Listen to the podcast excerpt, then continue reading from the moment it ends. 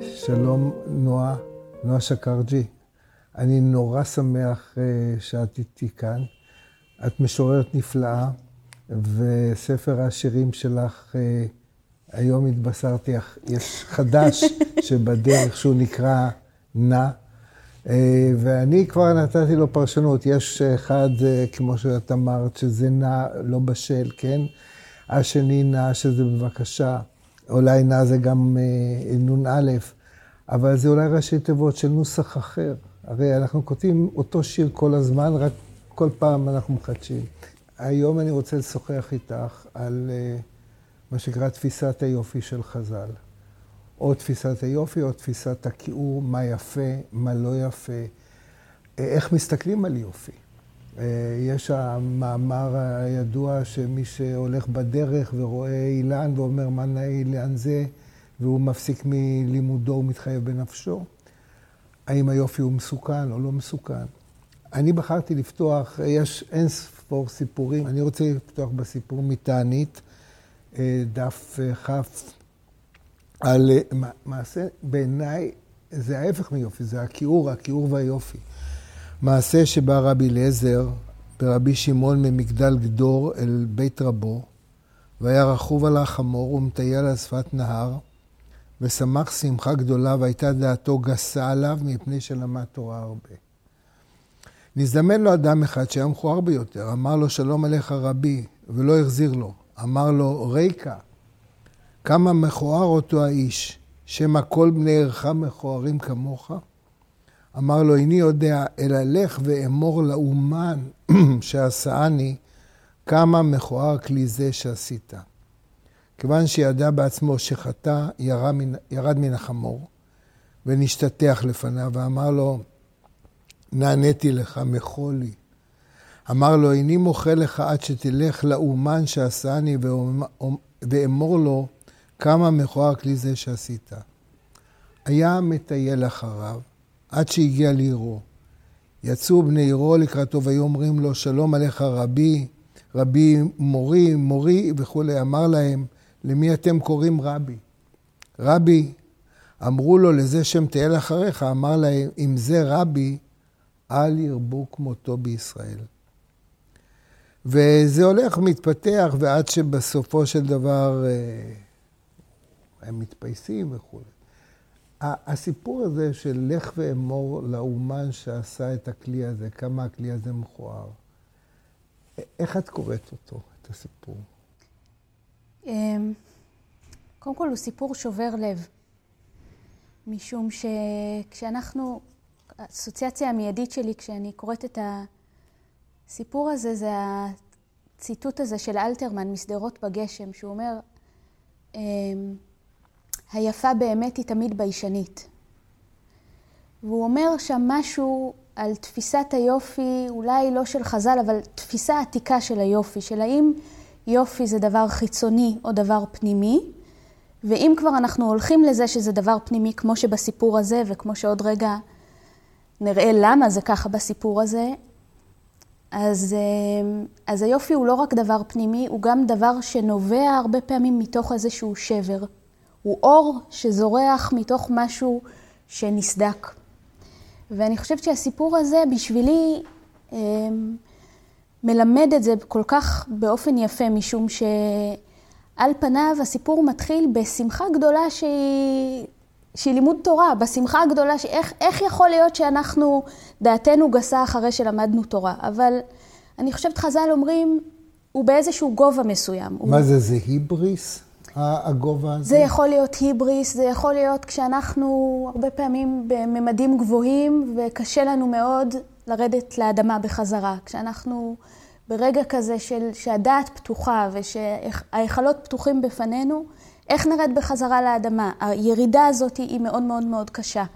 וגם כאן, בסיפור הזה, הירידה הזאת היא קשה. זאת אומרת, הוא הולך, ואנחנו רואים איך הוא נהנה מכל העולם, הוא מטייל, כי זמנו בידו, והראש שלו בתורה, והוא נהנה מהאילן, והוא נהנה מה... אה, מחיית המסע שהולכת לידו, הכל יש רגע הרמוני מאוד, אבל זה, למרות שאולי אנחנו חושבים שזה יופי, זה לא באמת היופי. זה לא באמת היופי. וזה כמו רק איזה קליפה של יופי. ואז הוא אומר לאיש שהוא פוגש, אתה מכוער. ורגע אחרי זה הוא מסביר לנו מה זה מכוער. מכוער זה ריק, ריקה. אתה מכוער, אתה מכוער כי אתה ריק, אין בתוכך משהו. אבל הדבר הזה חוזר אליו בחזרה, הוא אומר לו, אני ריק? אתה שהסתכלת עליי במבט הזה, אתה תלך ותגיד לאומן שעשאני שאני מכוער. בתוכי מפעם אלוהים. אני, אני בצלם, בצלם אלוהים. לך תגיד למי שאני בצלמו, שמה שהוא עשה הוא מכוער. וכאן יש נקודה, נקודת היפוך יפהפייה בסיפור, משום שמיד יש התנצלות. מיד יש תיקון. והמכוער לא מוכן לקבל את ההתנצלות הזאת. ולי נדמה, ואני אשמח לשמוע את דעתך, לי נדמה שזה הרגע המכוער בסיפור. דווקא הרגע הזה שבו יש שבר, ומתוך השבר הזה בוקע משהו, ובכל זאת אין סליחה. אי הנכונות להתפייס היא בעינייך אה, אה, אה, בעצם ביטוי מעשי לכיעור? כן. אי הנכונות לקבל סליחה היא מבטאת איזושהי פנימיות שיש בה כיעור, כי אין בה נכונות לקבל שבר, לקבל את זה שה, שהמובן מאליו הוא השבר. היופי יבקע מתוכו, שום דבר הוא לא שלם. כשאנחנו הולכים ו... כשאנחנו נוסעים לרומא ואנחנו רואים את הקולוסיאום, או אנחנו רואים את כל המזרקות היפהפיות, או כשאנחנו הולכים לכותל ואנחנו אומרים איזה יופי זה הקיר האחד, אנחנו נהנים מדבר שבור לגמרי.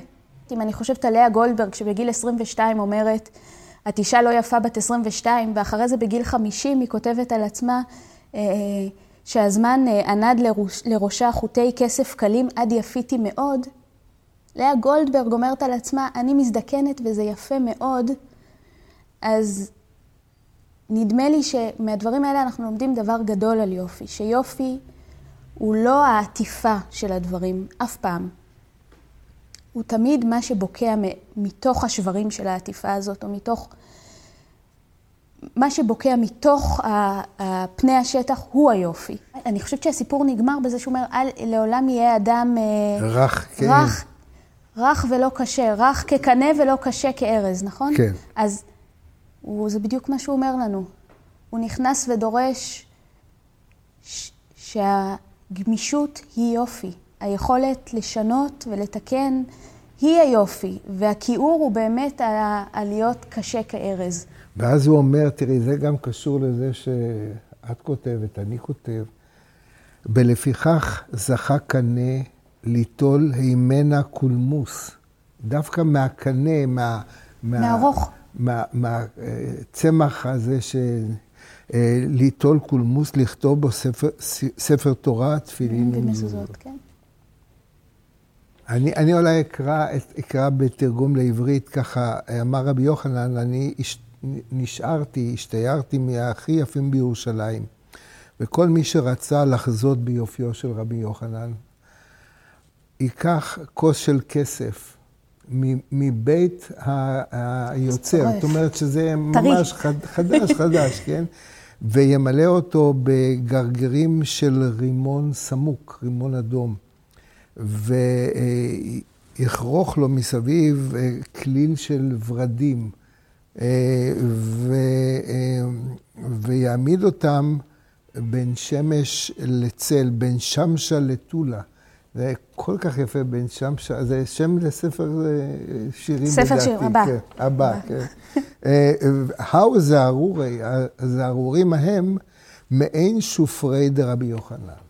זה מעין יופיו של רבי יוחנן. אבל פה שוב, היופי הוא לא התיאור הברוקי הזה של הכסף, שעליו שמים רימון, ועוטפים אותו בוורדים, ומחפשים והכל, לו לוקיישן. ומחפשים לו לוקיישן, זה לא היופי. לא. היופי זה מה שקורה בינו לבין השמש. היופי הוא לא הדבר הזה שברור לנו שכולו יפה. הכסף והרימון והוורדים, ברור לנו שכל אחד מהם, קודם כל ברמה הסמלית, הוא עצום. כן, אם רק נחשוב על הוורד. ברמה הסמלית, כל אחד מהדברים האלה הוא מסמל יופי ונשיות וארוס וכל מה שהוא יפה. אבל חז"ל, הנה, שוב, שוב אומרים את הדבר הזה שלא זה היפה. לא זה מסביר לנו את היופי של רבי יוחנן, אלא מה שהדבר הזה עושה כשהוא פוגש שמש. איזה סיפור את הבאת? אוקיי, הוא מברכות, דף ה' עמוד ב', והוא גם סיפור יפהפה. רבי יוחנן חלה. נכנס אצלו רבי חנינא. אמר לו, חביבים עליך ייסורים? אמר לו, לא הם ולא שכרם. אמר לו, תן לי ידך. נתן לו ידו והעמידו. והוקימי, כתוב שם. והוקימי. והקים אותו, כן, כן. רבי אלעזר חלה. נכנס אצלו רבי יוחנן, ראה הוא שהוא ישן בבית אפל.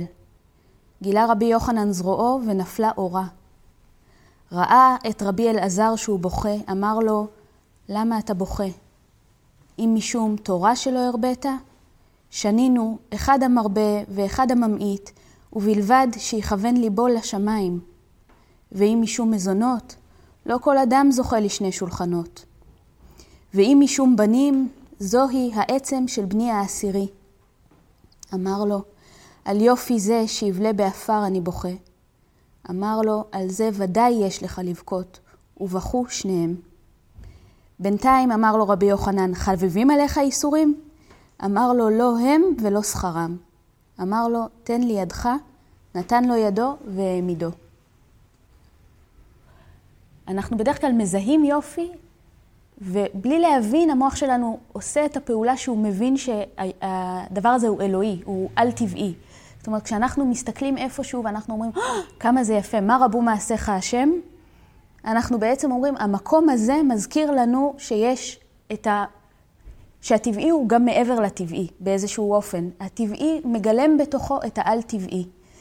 אה, והגילוי הזה של היד זה כמו מעשה על-טבעי, כי זה ברור ש... מה, מה, מה, כבר, מה, מה בדיוק קרה שם שהאיר את כל הבית?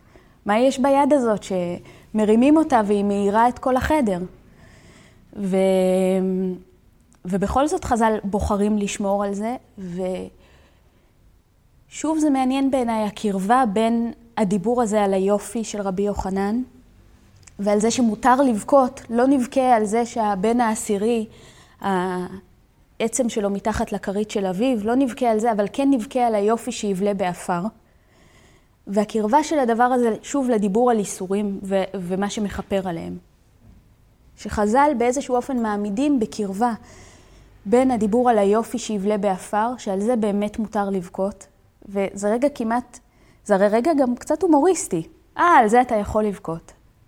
אה, לא, לא, כן, על זה אתה יכול לבכות. על כל האסונות האמיתיים, אל תבכה, אבל על זה באמת אתה יכול לבכות. אז אני חושבת שזה רגע גם קצת הומוריסטי, אבל גם הוא מלמד, כי אז, אז חז"ל לוקחים בצורה מאוד רצינית את היופי. יש איזה ויכוח מאוד עמוק עם אנשים שאומרים שהזקנה מכוערת. יש לי איזה קושי מאוד גדול. אני ממה... מאוד מודה לך באופן אישי, כן. לא, באמת, יש לי קושי גדול עם הדבר הזה, כי לא ברור לי איך אפשר להגיד את זה.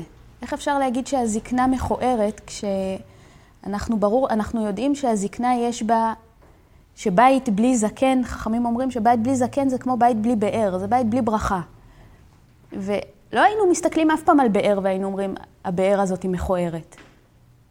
לא היינו, אף, אבל למה אנחנו לא יכולים לקחת את העמדה הזאת של לאה גולדברג, שאומרת, הזמן שם, ענד לי חוטי כסף ויפיתי מאוד. למה אנחנו לא יכולים להיות בעמדה הזאת שרואה את ההשתנות ואת ההתעקמות ואת ה... גם כמשהו יפה, כדרך שבה אלוהים עובר דרכנו בדרכים שונות בכל פעם. וברור שהוא לא עובר באותנו, בנו באותה דרך בגיל 30 ובגיל 60 ובגיל 90, אבל בכל רגע נדמה לי שיש בזה יופי. נדמה לי, אני לא יודעת, אני יכולה לחזור לדווח בהמשך, אבל נראה לי ככה. אני חושב שכאן אנחנו רואים שהחיים, בעצם החיים הם, יופיים של החיים זה הביטוי האמיתי, ולא, ולא משהו סטטי או משהו עומד. אם נחזור להתחלה, שאמרנו ש... אטום הוא מכוער, ומה שהוא לא אטום, מה שיש, אפשר, אור יכול להיכנס דרכו, הוא יפה. אז נדמה לי שאפילו אם אנחנו מסתכלים על פסלים גדולים באמת, אז אנחנו רואים אנחנו לומדים עוד משהו על היופי, ושהוא תמיד יוצא מתוך האטימות. זאת אומרת שהיופי גם של פסל, הוא הרגע שבו הוא מצליח לפשוט את...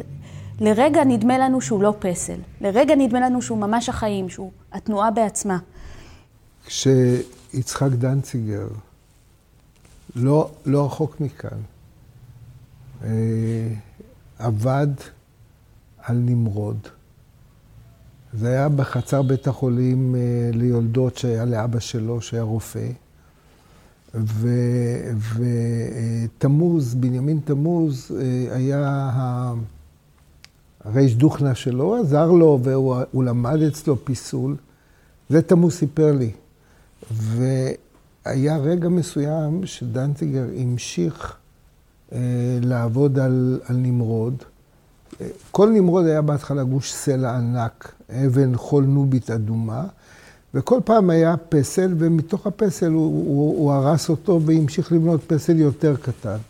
אם תסתכלי על נמרוד, תראי שמאחורנית יש שם משהו שכאילו הרסו את היד. ותמוז אמר לו, דנציגר תפסיק, ודנציגר לא רצה להפסיק, הוא המשיך לעבוד. והוא לקח פטיש, והוא נתן את דנציגר מכה ביד כדי שלש... להפסיק, להפסיק לו את העבודה. דנציגר אה, במשך שבועיים שלושה לא יכול היה לה, להחזיק את האזמל, או את הפטיש, או מה שלא עשה, ומאותו רגע חילצו את, את נמרוד, וככה ניצל נמרוד. ו, ויופי, לפעמים זה רגע שאתה לא גומר את העבודה. אתה משאיר אותה, אתה משאיר קצת. זאת אומרת, זה גם בפסלים ש... מיקלאנג'לו זה כן. כל סיום העבודה שלו, השנים האחרונות, הנון פיניטו. כן, כן. פסלים שיראו את, ה... את זה שאנחנו לא מסיימים את העבודה. לא מסיימים את העבודה. אנחנו לא מסיימים את כן. העבודה. ואז אני חושב שגם את הסליחה שלנו, אנחנו אולי נשאיר את זה ככה, אם אנחנו עוסקים ביופי. זה מתאים.